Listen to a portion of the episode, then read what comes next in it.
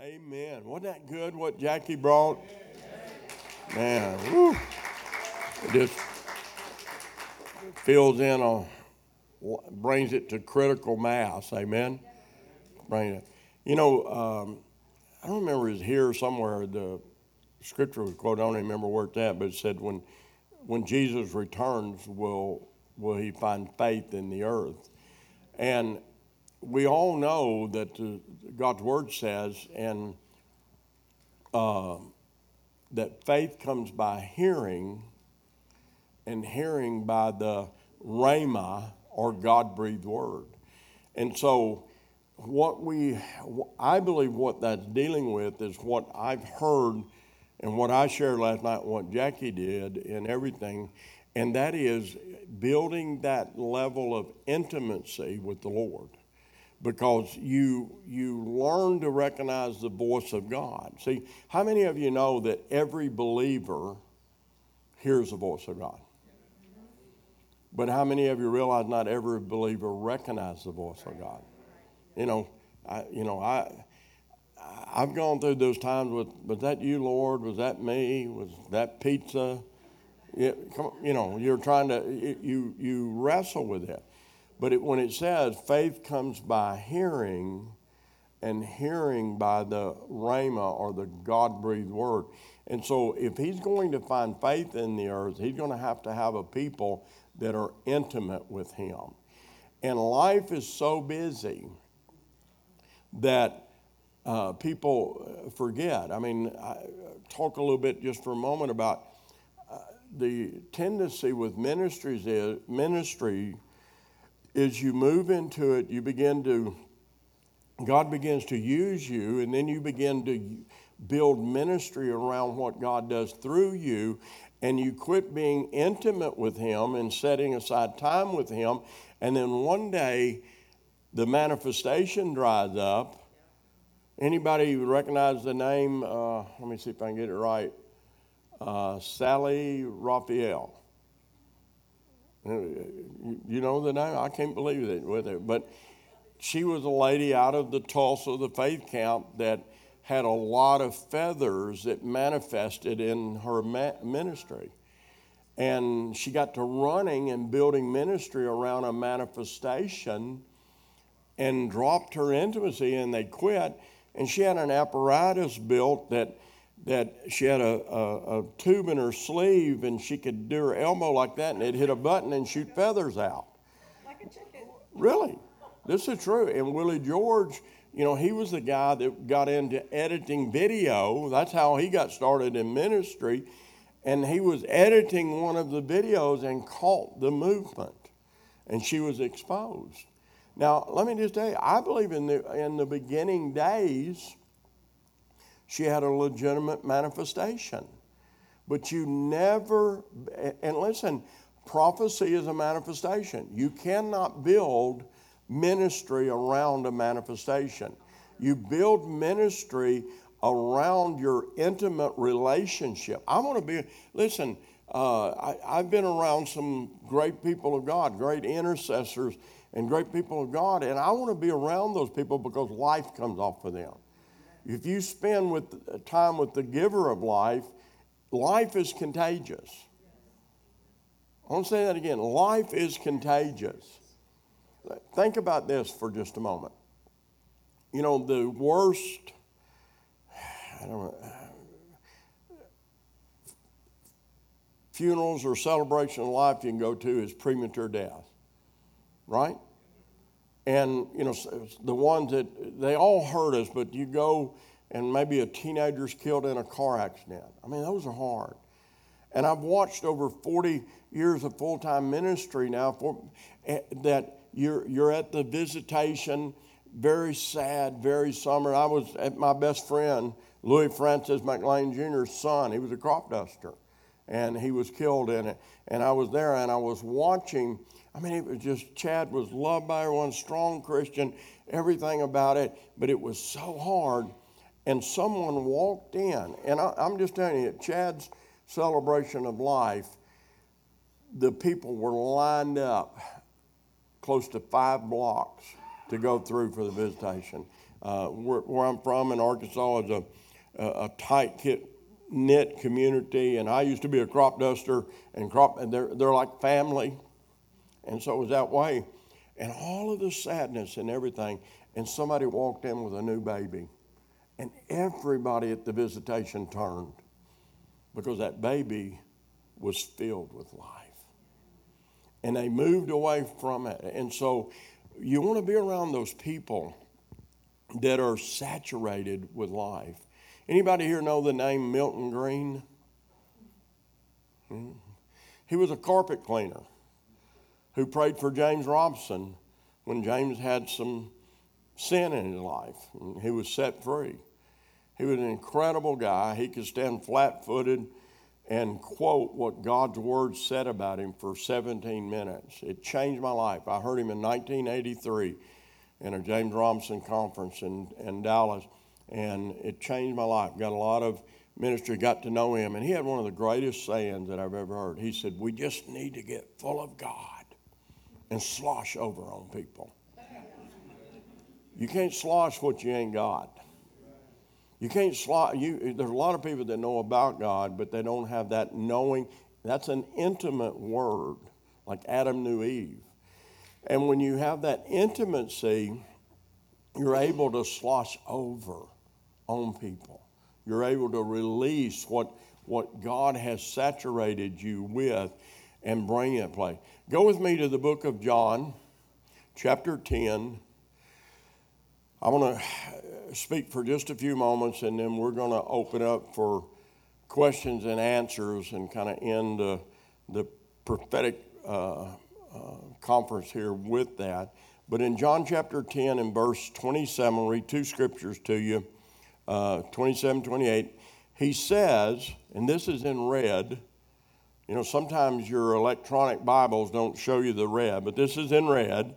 My sheep hear my voice. Now let's let's bring out some truth out of that. He said, My sheep. That gives indication there's other sheep out there.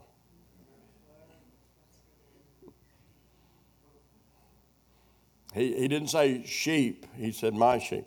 My sheep hear my voice, and I know them. There's that word of intimacy. In other words, they know, they, uh, hear, they hear his voice, and they're therefore intimate with him. I know them, and they follow me. How many of you remember the old commercial, E.F. Hutton, when he spoke, everybody listened? Well, it's that way with Jesus. When he's speaking, we need to have our ears set. Years ago, I was, uh, my sons and daughters' class, I got a call. Uh, it was at 2 o'clock on Saturday. I got a call from the ladies that cleaned our building, and they said the sanctuary's flooded. And I, I couldn't figure out. We had bought the Kroger store and turned it into a place for the church to meet. And uh, so I grabbed one of my daughters, my youngest daughter Diane, and we went up to the church. And what had happened is uh, all of the air conditioning units were hung inside uh, above, above the ceiling and the conden, uh, condensation tube had stopped up. It was a big unit, big room, and it had literally, we had tile floors, thank goodness, and there was water about an, it wasn't an inch deep, about water about, you know, quarter of an inch deep on the floor. And the church was new. I hadn't, I hadn't taught on deacons and installed deacon. And I was up there with these ladies, you know, trying to figure out what was wrong. And I had my daughter holding the ladder, and I'm standing on the ladder, and God spoke to me. And, it, and I didn't say a word, but it shocked me what he said. And my daughter looked up and said, What's up, Dad? And I said, Well, the Lord just spoke to me. And you just have to know my Diane. She said, Sure, Dad, he just talks to you all the time. I said, Well, he just told me my left front wheel is going to uh, come off my Suburban. We had just driven there with it. I came down off the ladder, I walked outside, and I bent down and I turned the first lug nut and it fell on the ground. I turned the second lug nut and they were all loose. I'd had my tires rotated that morning, never tightened it. I'd driven five miles to the house and five miles back to the church. Now, here's what I'm trying to tell you when you live out intimacy, you're going to hear that voice. You know, there was plenty that had me sidetracked, distracted. I was angry at myself because I didn't have deacons to do it. Not that I was too good, I was trying to prepare to teach. You see what I'm saying? And so, but yet God spoke to me and I was able to hear it. And, it impacted my daughter. You know, it impacted her because she saw my countenance changed. She knew something had taken place. She didn't know what it was. And when we saw those lug nuts, you know, like that. And so, what, I, what I'm trying to say to you is God wants to have a relationship with you that He can speak in any circumstance you're in and you can recognize it. Remember what I said? When you recognize the voice of God, that's what the whole the book activating the prophetic is about. When you recognize the voice of God, it will neutralize the words of the devil and silence the feelings of your flesh. We've become a very fleshly church. You know, the pastor didn't shake my hand. He, you know, he, he didn't do this. He, you know, come. You know, we, it's all about us. How many of you know it's not? I mean, I look at the church in Afghanistan and what's going on. We, we don't have a clue. You know, I wrote something, the other, Greg Hood put a great statement the other day, and I wrote something on it. You know, we in America go to church. They in Afghanistan are the church. Their life's on the line. There. Listen, I've been into those countries. I've been into several. I call them the stand countries. And uh, you know, back in the '90s, I mean, I was in Eastern uh, Europe uh, a whole lot, and I've been in in there, and we we don't. I, I, I'm I'm sure there's some here, but we don't really understand the persecution like it is, and how real it is, and how we need to uh, understand how blessed we are. I've come back from some of those nations literally wanted to kiss the ground in the United States, you know, with it and stuff. When I first when I was in Romania in 1990, we we the the bottled water, you know, that was before bottled water, but they had a bottled water and it was so filled with sodium, my feet swole to where I couldn't get my boots off.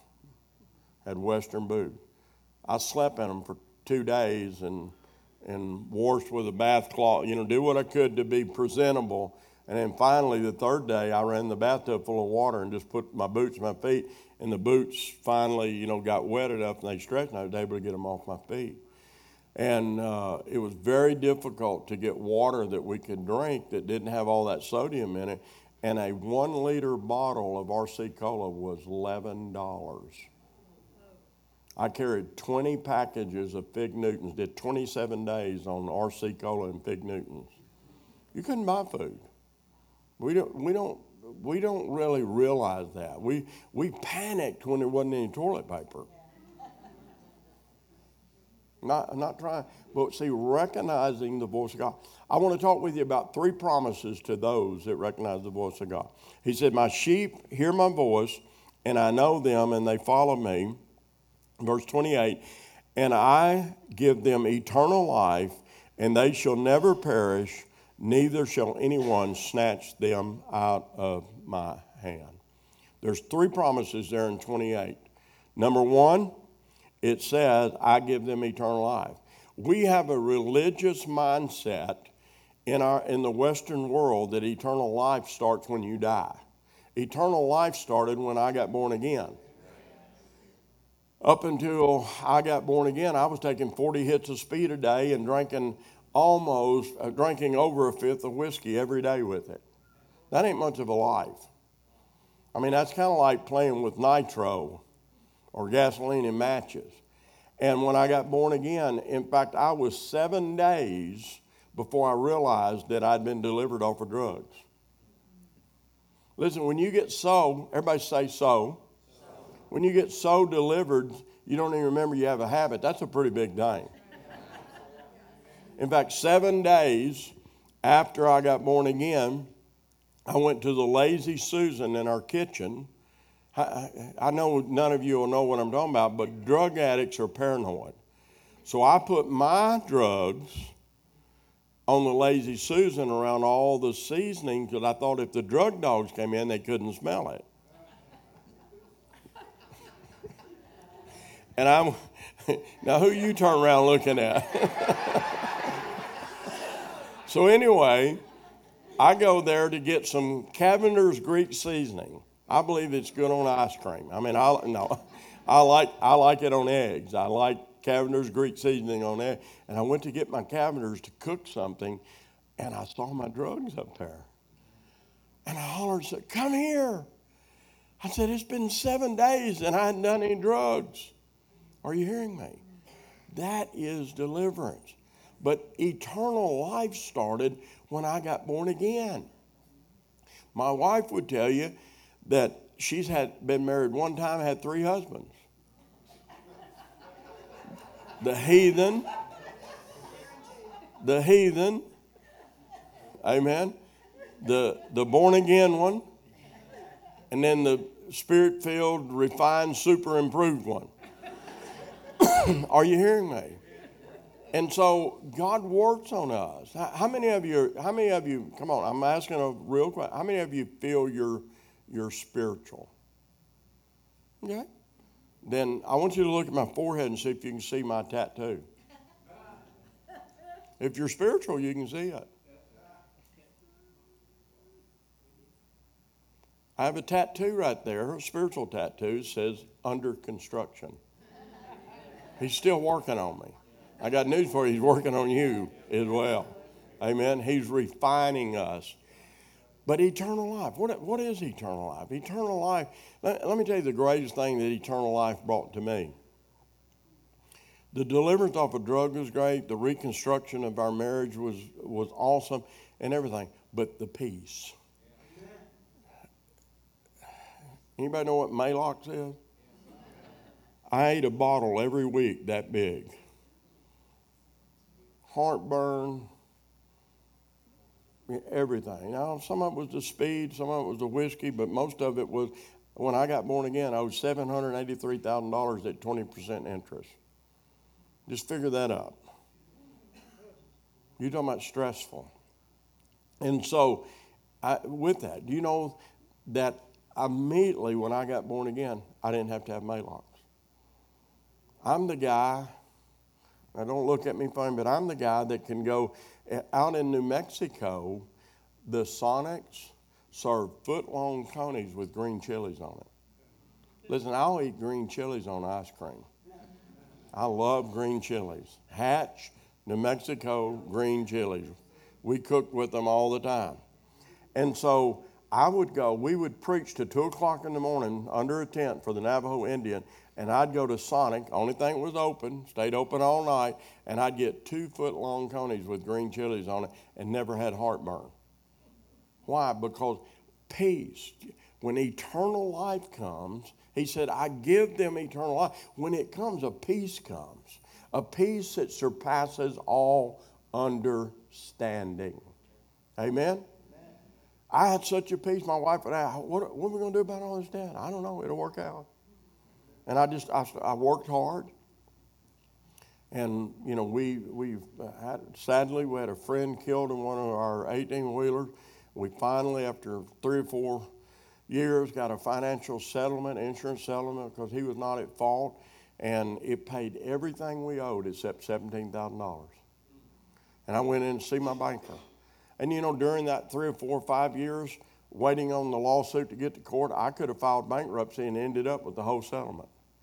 But I shook my banker's hand and I told him I wouldn't do that. And I kept my word and I went in and told him, I said, I know I owe you $17,000. I don't know how I can pay it, but I'm going to pay you something every month. I'm going to pay it. And the banker moved his desk back, drew his center drawer out of it, pulled my note out. Let me just tell you, any bankers here? If they've got your note in their center drawer, that means they've paid it off to keep the bank examiner. And he got it out and he drew the note out of the envelope and he tore it in two and he says, You're of Jubilee, go preach the gospel. Forgave the $17,000.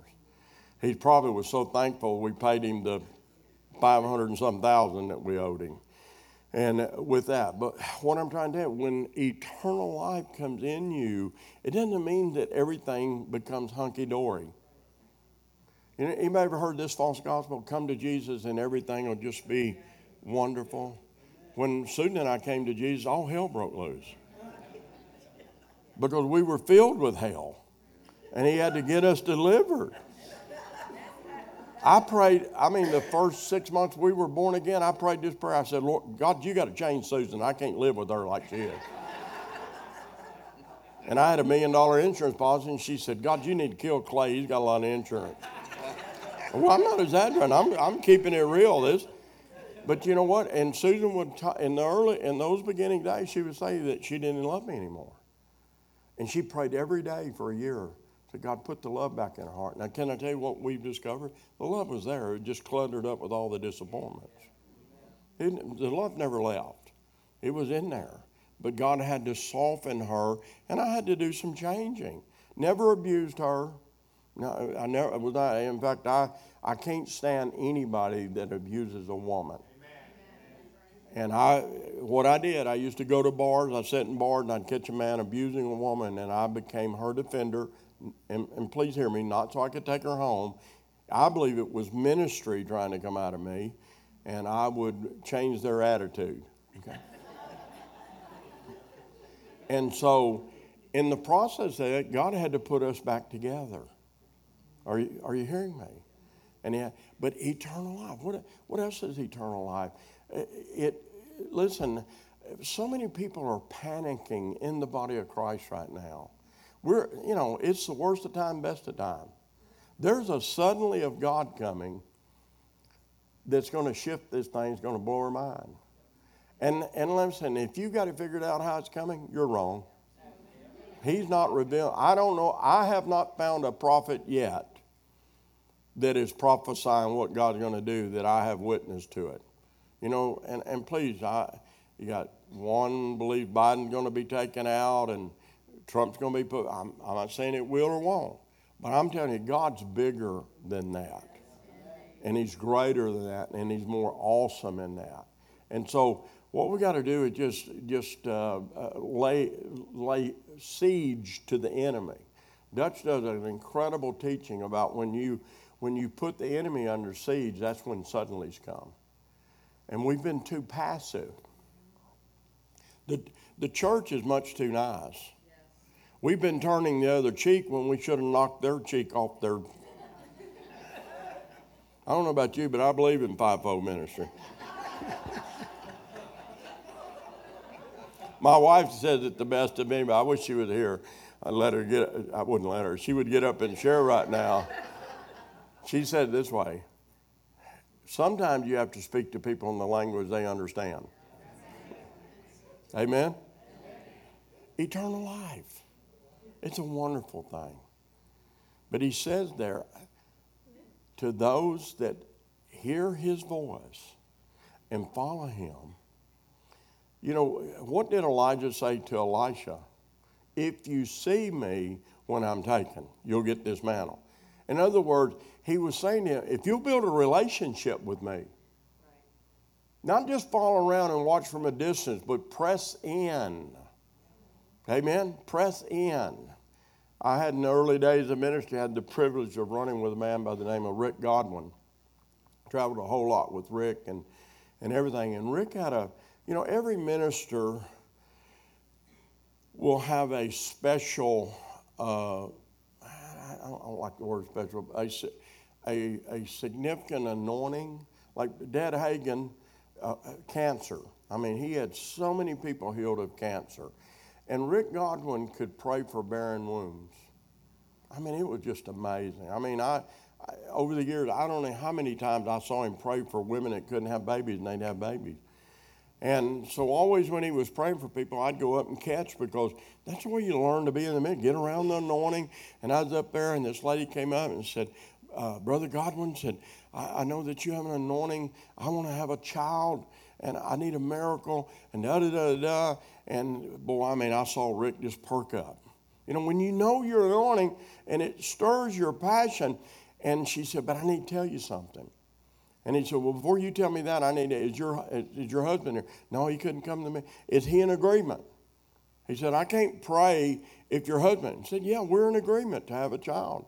And he said, Okay, I'll pray for him. She said, Well, I need to tell you something. He said, What? And she said, I've had a total hysterectomy. Boy, I remember thinking. All right, man of God, let's see you dig yourself out of this one. And the next word out of his mouth was this So be it unto your faith. He laid hands on her. She went home, probably got near her husband. And the next year at Rick's conference, we dedicated the baby. God did a creative miracle. That's eternal life. That's eternal life. You know, he, you know, eternal life is filled with signs and wonders. Eternal life is filled with healings and miracles.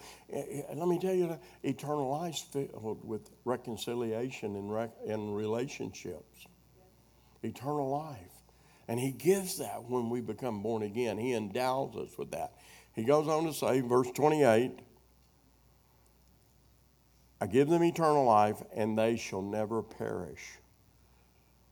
I don't know current statistics, I looked it up in a couple of years, but a few years ago, divorce was higher among church going Christians than it was in the world.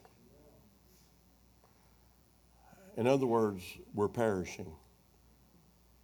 See, those that hear his voice, recognize his voice, and he knows them, is intimate with them, they have a supernatural ability that keeps them from perishing.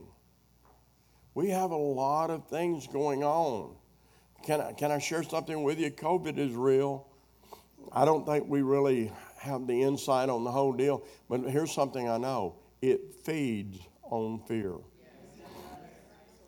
Totally feeds on fear with that. I, I have a spiritual son named Clay or Claiborne, and his wife Lakeisha. Lakeisha's the one that posts all the recordings and trans, does all my transcription and everything.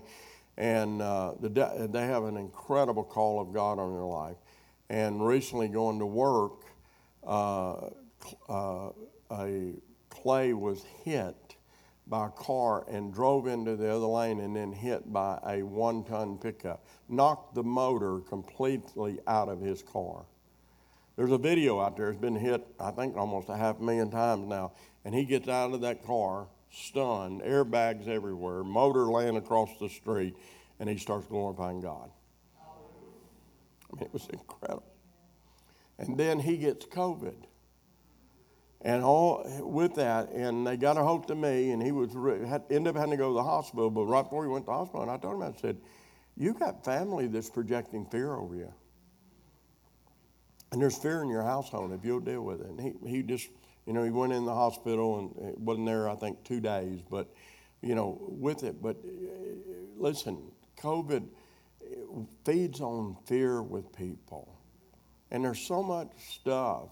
There's a video out there. I'm not real. I don't promote, promote videos hardly ever.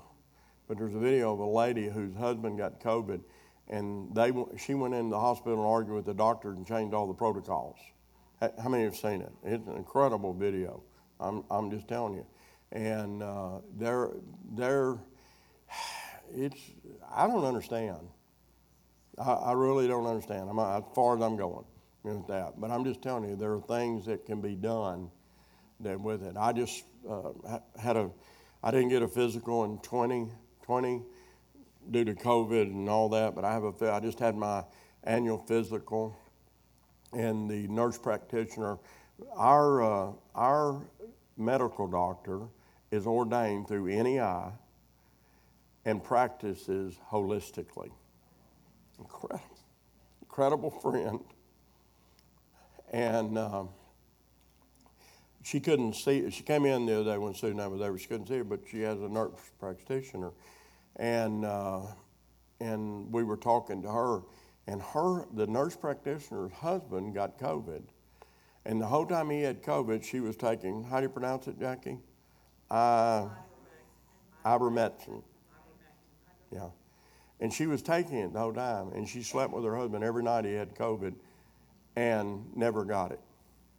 Now, I'm not trying to make that a miracle drug, but what I'm trying to do, there's just so much stuff. Let me, let me just tell you if you know anybody that ha- gets COVID, tell them immediately start taking Zyrtec and Pepcid. Senator Jason Rapert, a friend of mine, an Arkansas State Senator, when he got COVID, when he got to the hospital in Conway, the first thing they gave him, they actually gave him Claritin D, which is almost the same as Zyrtec and Pepcid. And I mean, I've heard he was headed to the hospital. I texted him, and when he saw his, and I said, get someone to bring you into the hospital, Zyrtec and Pepcid.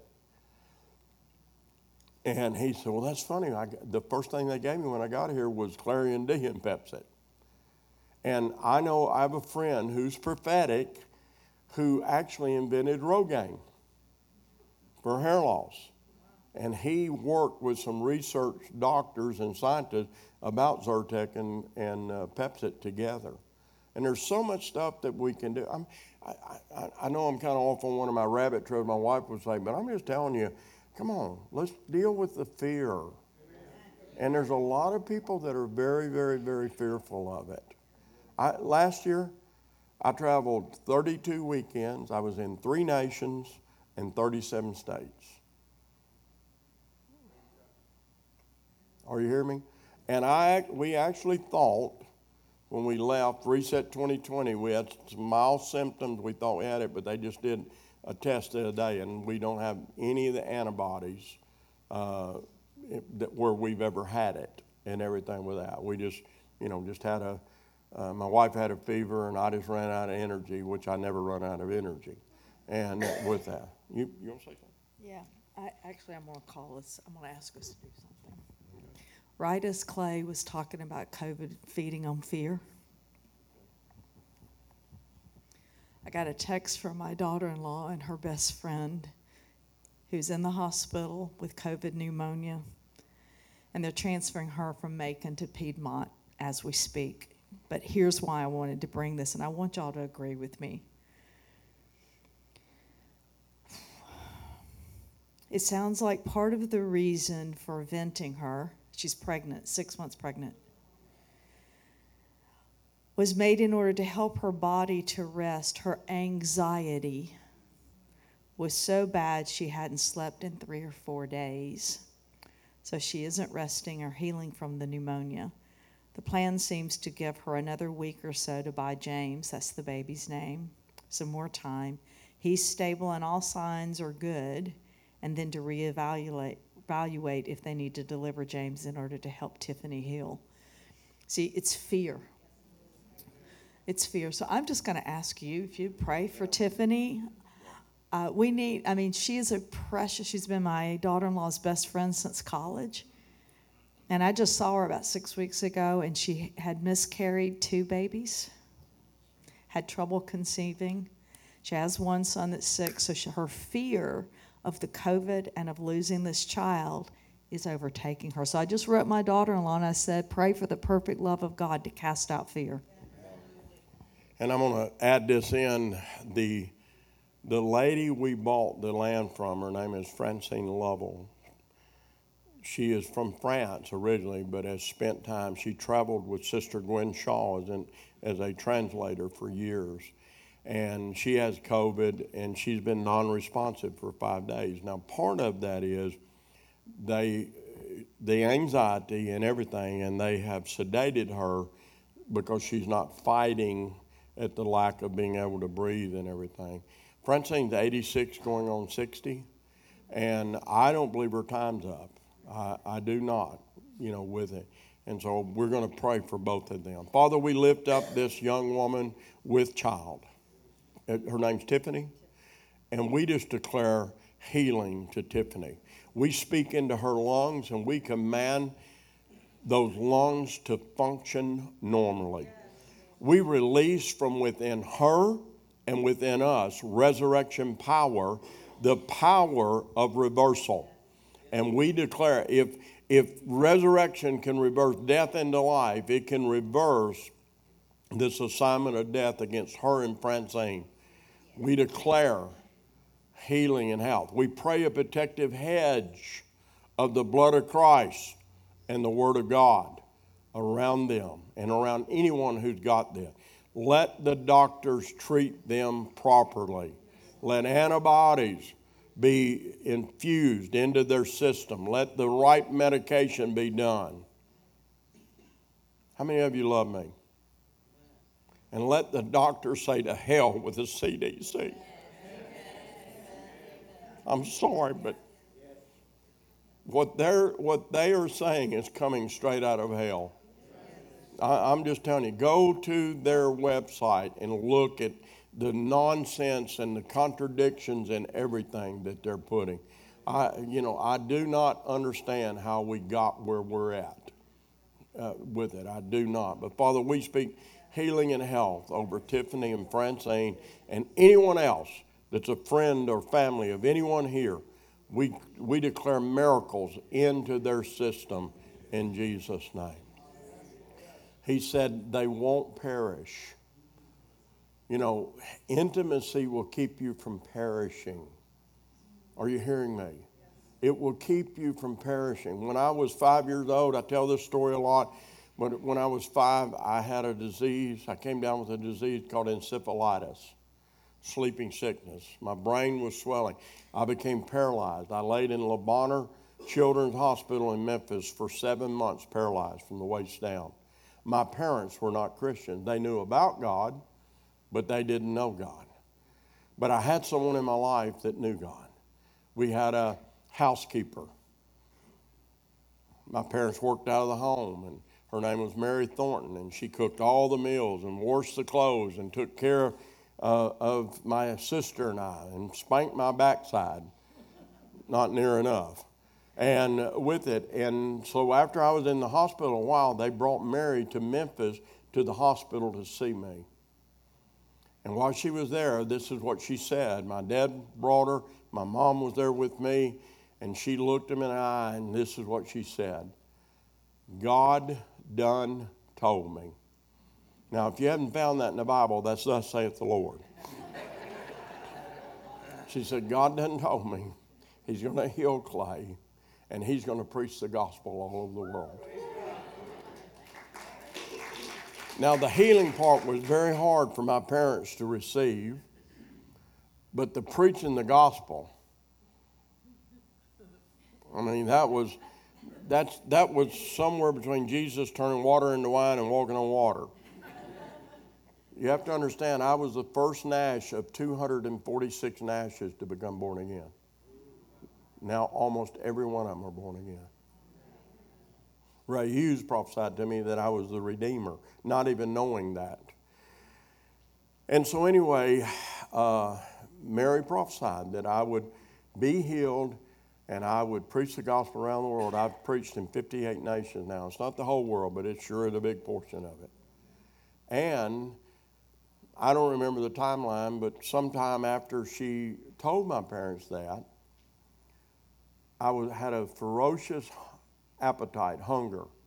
And my mother went to the nurse on duty about midnight and she said, He's really hungry. She said, Could you bring him anything that he could munch on?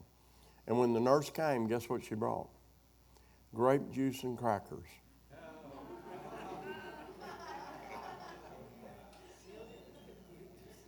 And when she gave it to me, she said, Let's make like this is the Lord's table. I didn't know what the Lord's table was. I was not being raised in church. And anyway, the next morning, everybody say the next morning. Sometimes little boys need to get up early in the morning and go wee wee. Can you say that in church? And I jumped out of bed and went. And my mother, who was sleeping on a daybed there, she suddenly became Pentecostal. well, not really, but she had both hands there thanking Jesus. She knew enough to thank him and uh, I've had my spine tapped three times, and they say the fluid's not right, and I shouldn't walk, and all all of this. Why? Because somebody was intimate with God. Somebody had a relationship, and they pressed into the heart of God, and what God said to them, they spoke, and I didn't perish. I, Susan and I were both raised in the same little town in Arkansas population 400. And at the same time, I was in the hospital with a disease. My best friend's sister, another friend, not, not Louis Francis McLean Jr., I don't know why I like saying that. But my other friend, sister, died of the same disease. So, how many of you know in a town of 400 that has no Pentecostal expression, spirit filled expression, and a child dies of a disease, they weren't prophesying my healing? The town wasn't. Everybody was saying, well, you know, Clay's going to die. Shirley did. But yet there was that one person who had that, and I didn't perish. Let me give you my last point. I've probably gone on too long. And it says, and no one is able to snatch them out of my hand.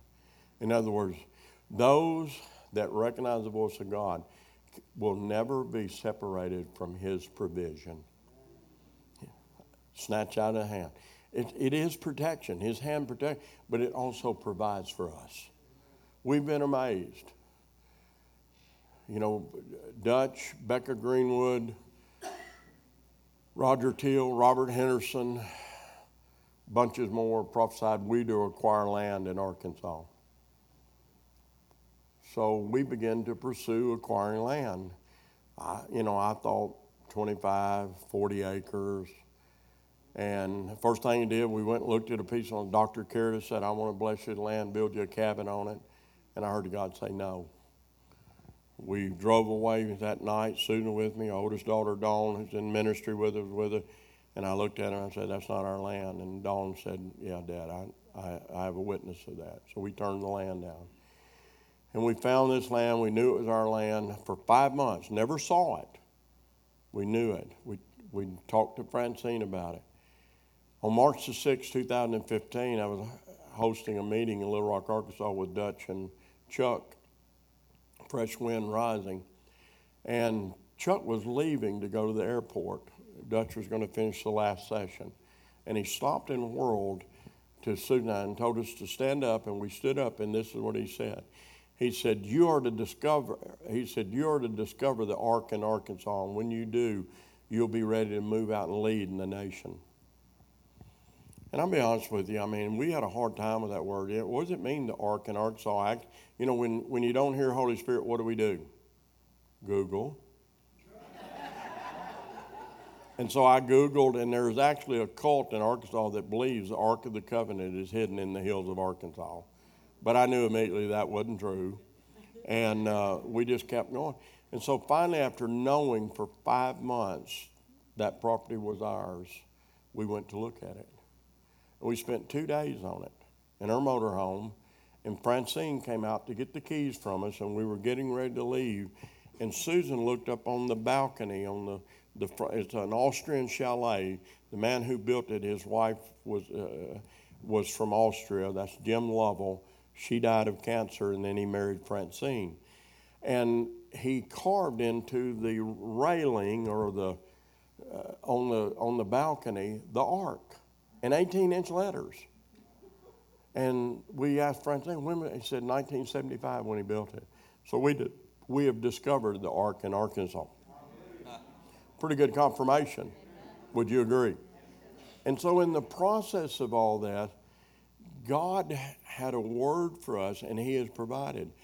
We bought that piece of land three years and four months ago for $700,000. The trust that it was in financed it at zero interest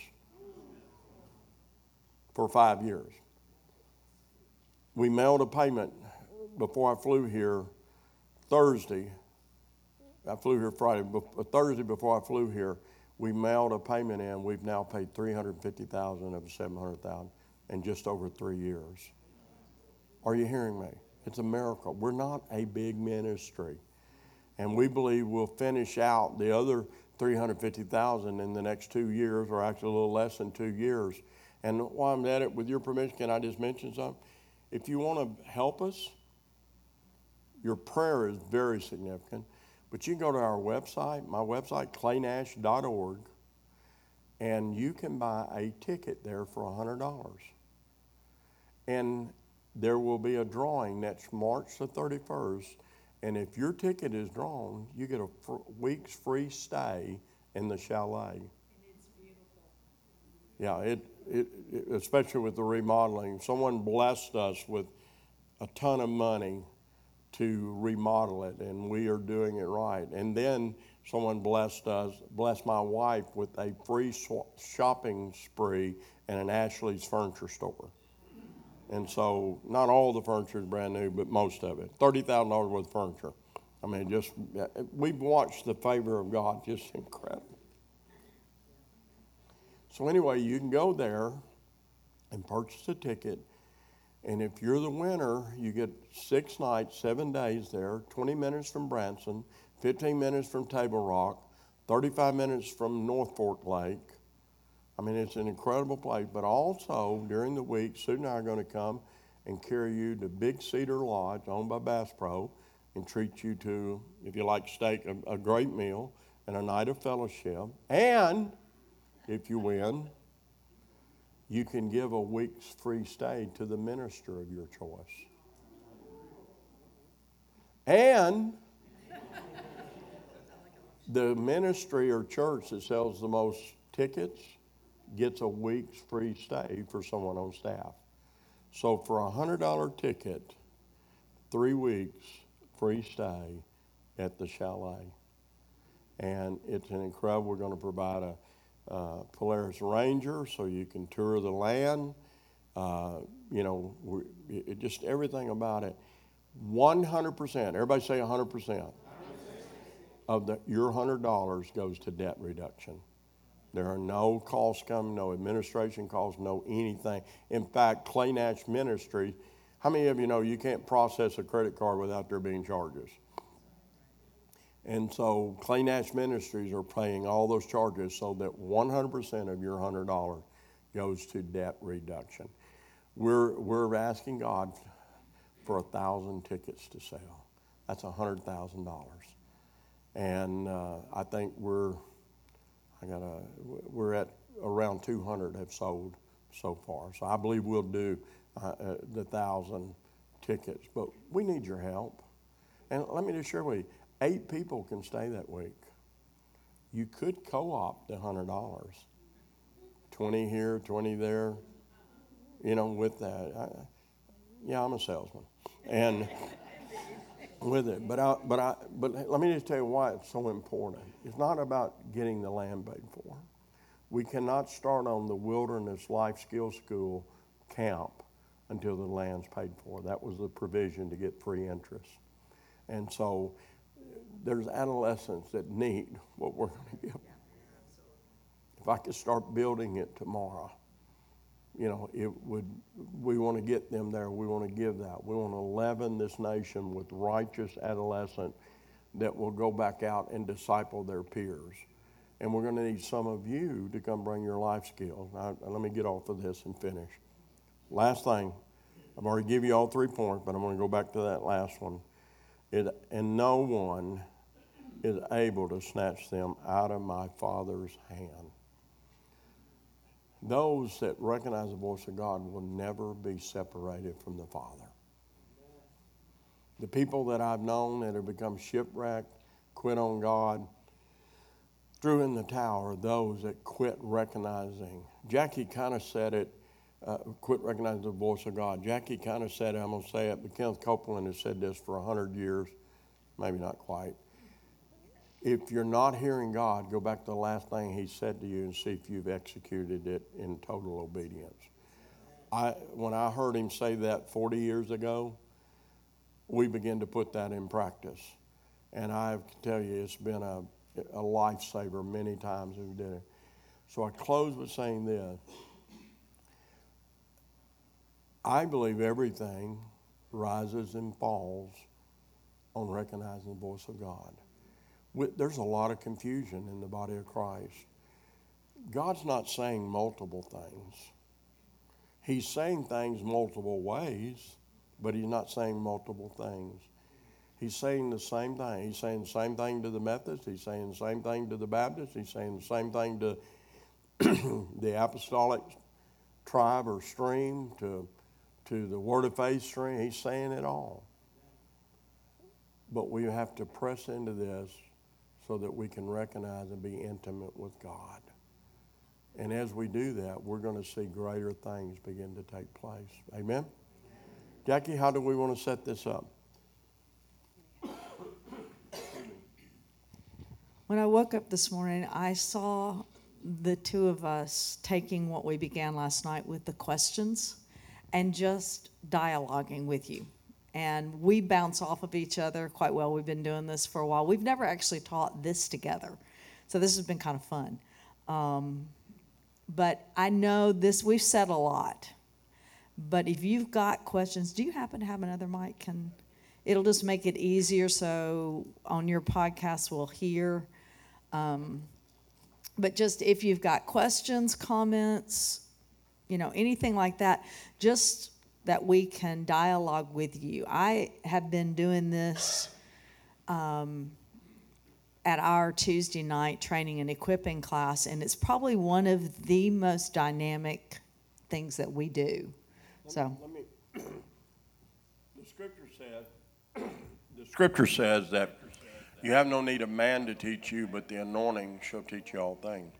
We shifted about 15 years ago, 16 years ago, in everything we do in order to build an environment where the anointing could be the teacher.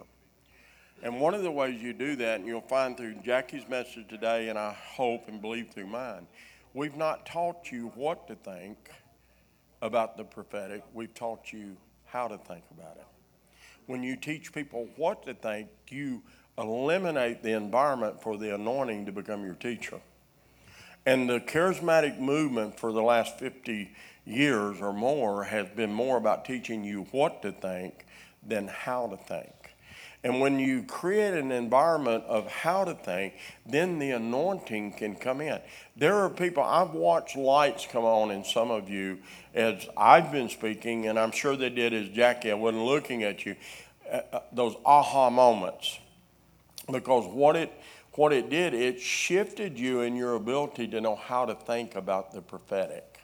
You know, one of the things I, I mentioned just very briefly last night, I'm going to say, I, I work very diligently to stay tethered to, to the natural. I like, I, I like being spooky. I mean, I can step into that realm and, and become just strange and bizarre because I'm, but, and let me just tell you why. I'm not boasting because I'm more aware of what's going on in the spirit realm right now than I am what's going on with you. It's the way God has geared me in this way. But what I work to do is to help people understand you don't have to glow in the dark to be tethered to the natural and, and with it. You know, one of the, thank God for mystical people Harold Eberle's got a good book on this. Thank God for mystical people. But mystical people have created a lot of havoc and, and, and a lot of distrust in the charismatic movement, you know, and stuff. I mean, uh, you know, we've, even in the dreams that have come, we've tried to be very, very careful in the way they're presented so that they don't become so mystical that people, you know, want to get out here. In fact, when the call began to dwindle somewhat in callers, it was the people who wanted the mystical began to fall off first. They wrote me ugly email. Well, I loved it when y'all were doing this and doing that, but when y'all kind of settled into this core you're in now, I, I'm, I don't no longer want to be a part. And what they were looking is for mystical promises and experiences, and with that, and so just know that we can do it. So we're gonna field these questions and uh, who's got one? Come on. who, who's going to run the mic out to them so we can record it and hear the, the question? We have one right here. You going to do that? Oh, I'm going to let him come up? Okay. Well, I was gonna let him, he was gonna run the mic. And we can share the mic. Okay, somebody has to have a question. There's no wrong questions, no stupid questions. I haven't gotten my steps in, so I'm going to need you to ask some questions.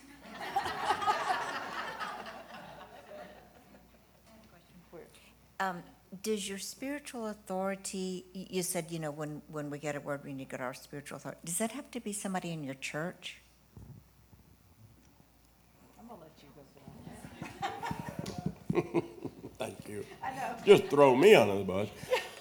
Uh, I want to make sure I heard your question right. So when I said take your prophecy to someone who has spiritual authority in life, does it have to be someone in your church? I would say the best answer would be yes, but the true answer would be no. If you're attending a assembly of people, there should be some accountability there. But I know that the church is being reconstituted at this time and it's transitioning. And I get hundreds of emails every month, people wanting me to help them find a church in Pennsylvania that's kind of in the vein that we're in on the call. And that's not possible. And so I, the thing that I will tell you, on, uh, Paul said, commit these things to faithful men and women. 2 Timothy 2 2, I think it is.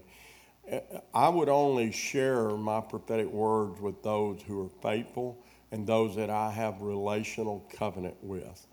Because only those that that are willing to take responsibility should be speaking in and holding you accountable.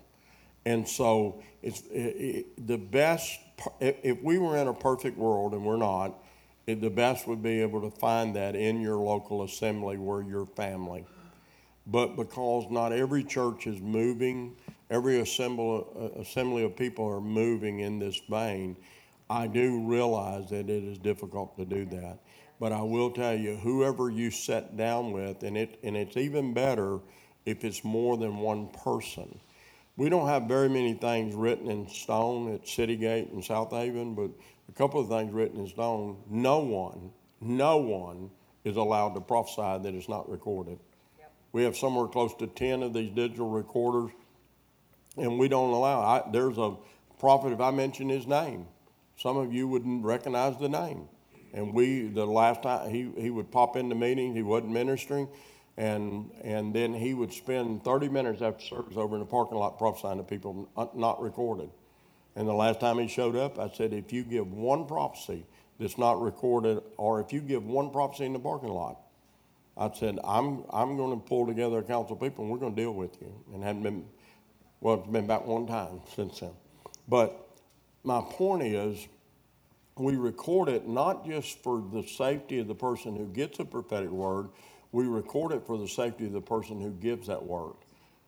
You can misunderstand. No one can hear a word and get the fullness of it. No one. I, listen, I'm about as prolific in that arena as anybody you've seen. I have been blessed with a memory uh, that's just, you know, my wife tells me all the time, cut off. And I'll say it was March the 9th, the wind was blowing 20 miles an hour, it was 13 degrees outside. And, and, it's just how God wired me. It doesn't make me special, it's just how I'm wired. And with it, so I, I know I've gone around the mountain with it, but it, it's very important, but it, it's, it's more important to be with those that, that are willing to take response. You know, if you would come to me, and share it, and I gave you wrong counsel on the word and it got you in a mess, I'm going to get right back in there and help you straighten out the mess I helped create. Not everyone's willing to do that. You got anything to add? I just would agree. I totally agree. And just find people that believe in you. Because if you submit your words to somebody that doesn't believe in you and doesn't believe that God has a purpose in you, they can take those words and shut them down. So there, that's where the relational covenant is important. There are certain words that that I wouldn't take to some people because I know that there's ill intent or whatever, or there's just not that relationship. But find the people that care for you, that you give them permission to speak truth into your life.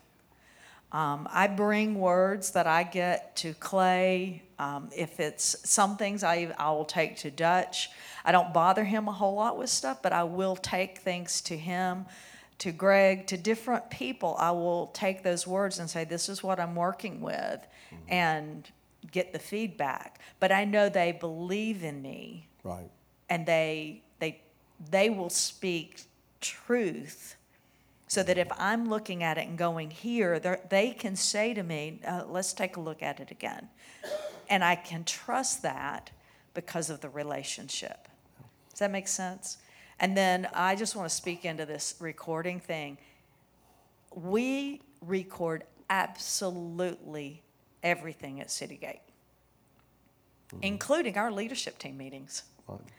Because when you're in a discussion, if you're in a, even our training meetings, all that kind of stuff, it doesn't mean that it goes out public, but we have the record of it so that if somebody says, well, so and so said, dot, dot, dot, dot, dot, and so and so over here says, but so and so said, whatever, then you can go back, okay, let's go look at the recording and we can see who really said what, and then we can, okay, what did you hear? Because a lot of times, like Clay said, what we hear is not what's said. And so we have to, I, I'm, it's just really across the board. We don't do anything without it being recorded. Second thing that we do is anybody in leadership at City Gate, if you get a prophetic word, you got to sit with the elders and go over that word and let us help you unpackage it. We're just almost legalistic with those, those two things. Another thing too, if you submit your word to the wrong people, they'll rain on your parade. That's exactly right. And that's where even Paul said, commit it to faithful men and women. There, there's four people group that should be in every assembly. Paul, who was a spiritual father, Timothy, who is his spiritual son, faithful men and women who are sons of the house, and I'll explain that a little bit further, and the others. That's the crowd that comes on Sunday or Saturday, whenever your main service is. In other words, Paul poured into Timothy, who was a spiritual son of his heart. Timothy poured into the to the faithful men and women who were spiritual sons and daughters of the house, and the others pour, uh, and the uh, spiritual sons and daughters of the house, faithful men and women pour into the others. So I spend 80% of my time pouring into the spiritual sons and daughters of my heart.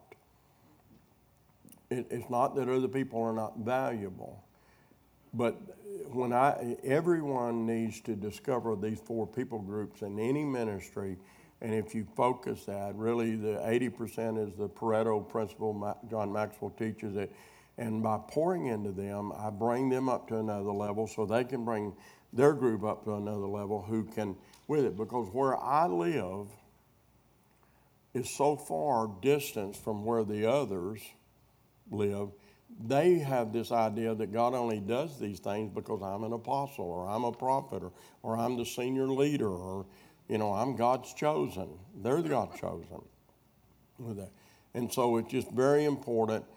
We're in a time of transition. I understand, I'm not saying your dilemma, but I understand the dilemma in the church uh, with that. But just, uh, I'd say to anyone here, be cautious about who you submit your words to because there are, listen, there are people who are not healed, who are not healthy, who are filled with jealousy, and they want to, they want, they'll go out and start telling people about your word and speaking word curses and all of this, and it, it's just not good. And do, if in a house, the other, um, you know, you hate to say you got rules, but do have rules.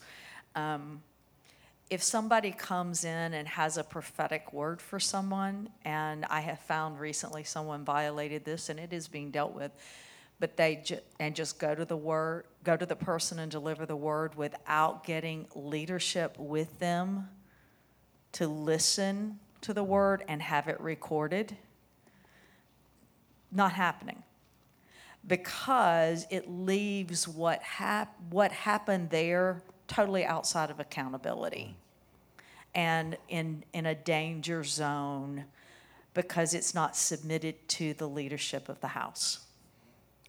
I'm going to go back 1990, my first trip into Wales, hosting a prophetic conference. I call a young man out, a young pastor. It was a leadership conference, and I prophesy the word of the Lord into him. We're standing about like this, and when I get through saying, Thus saith the Lord, he grabs the mic out of my hand, turns to the people, and said, This word's not of God. I don't receive it. I was there with my spiritual father, Warwick Shenton, who was a very wise man, and he just told me, he said, You go on with the service. They took the young man and two or three other ministers and a recording of the word, and he carried him into an office. And this is what he said to him Tell me what the word just said. And he went through what the word said, and, and then he played it. And the pastor even said, That's not the word he spoke to me. So they worked it all through, and he came back out, the pastor did, stood before 300 leaders and said, I need to repent to this man. Said, number one, I don't like Americans. And number two, I can't stand prophets. So, in other words, he didn't hear what was being spoken because there was a filter there. And I say this we don't see things as they are, we see things as we are. That's right. And there's a filter on things. People become critical. there's a lot of th- there's a lot of methods to getting God's work done. And because someone doesn't do it like you do it, doesn't necessarily mean that they're wrong. Uh, you know, I've, I've adapted uh, greater wisdom from Dutch and some of the protocols that he has in place, you know, uh, with it. I mean, he, but when it comes to commissioning and all that, he set up the protocols for it, but he, but he turns it over to me. I do, I do, in any I probably do 90% of all the commissioning, um, 85 at least. And uh, Dutch telling me to write a book on it because of revelation that I've been carrying for almost 40 years now. And I'm working on that. And so we learn to work, but be, be very wise in only submitting to faithful men and women who really care about you and are not insecure and healthy men and women.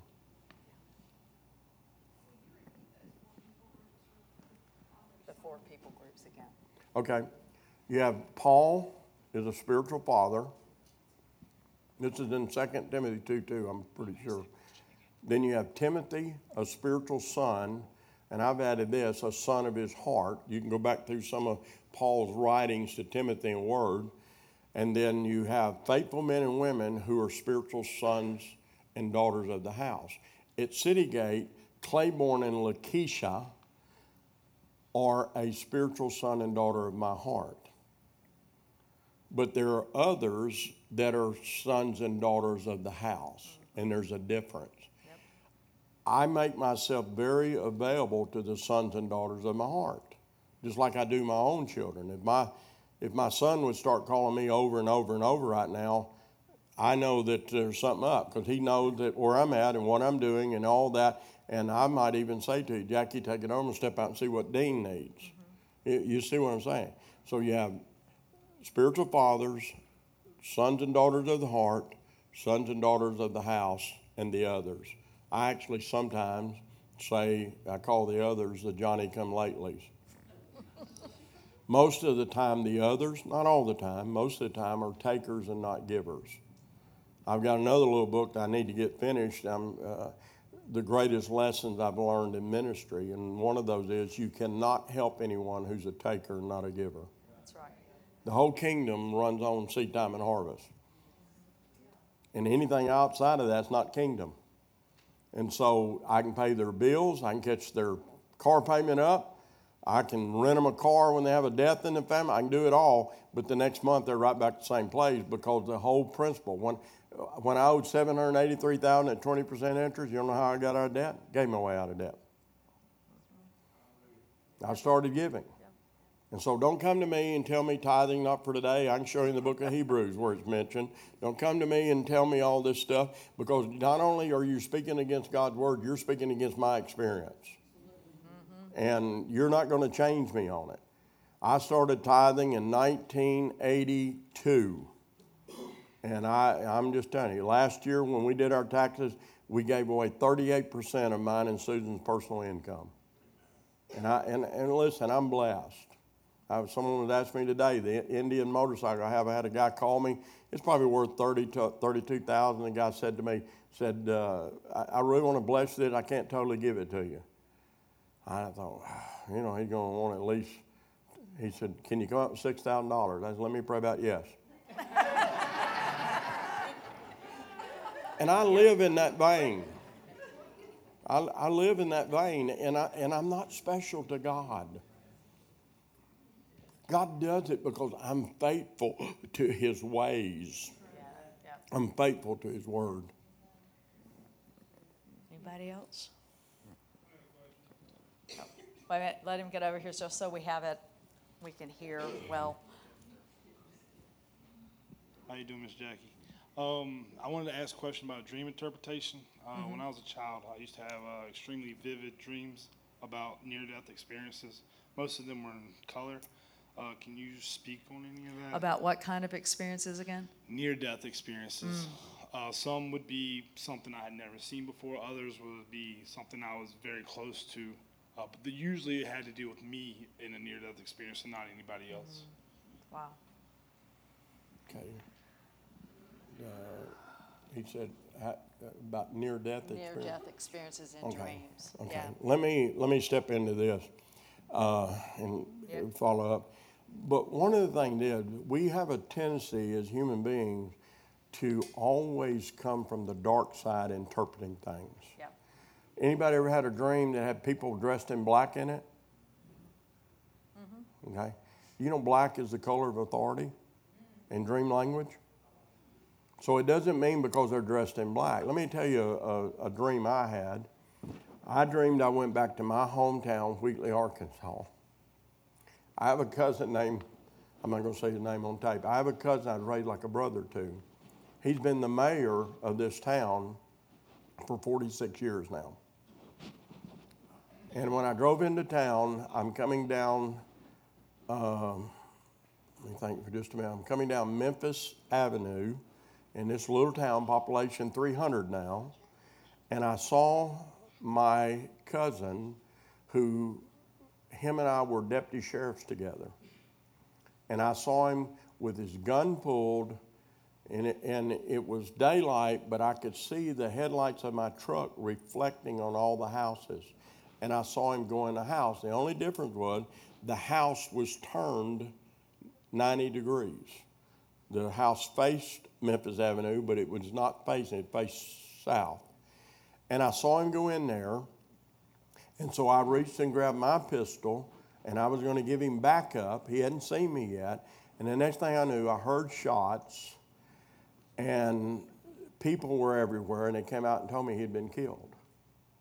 And this dream shook me. But I have someone in my life, Vicki Billman, part of our leadership. She's written an incredible book on dream interpretation. I, I sent it to her.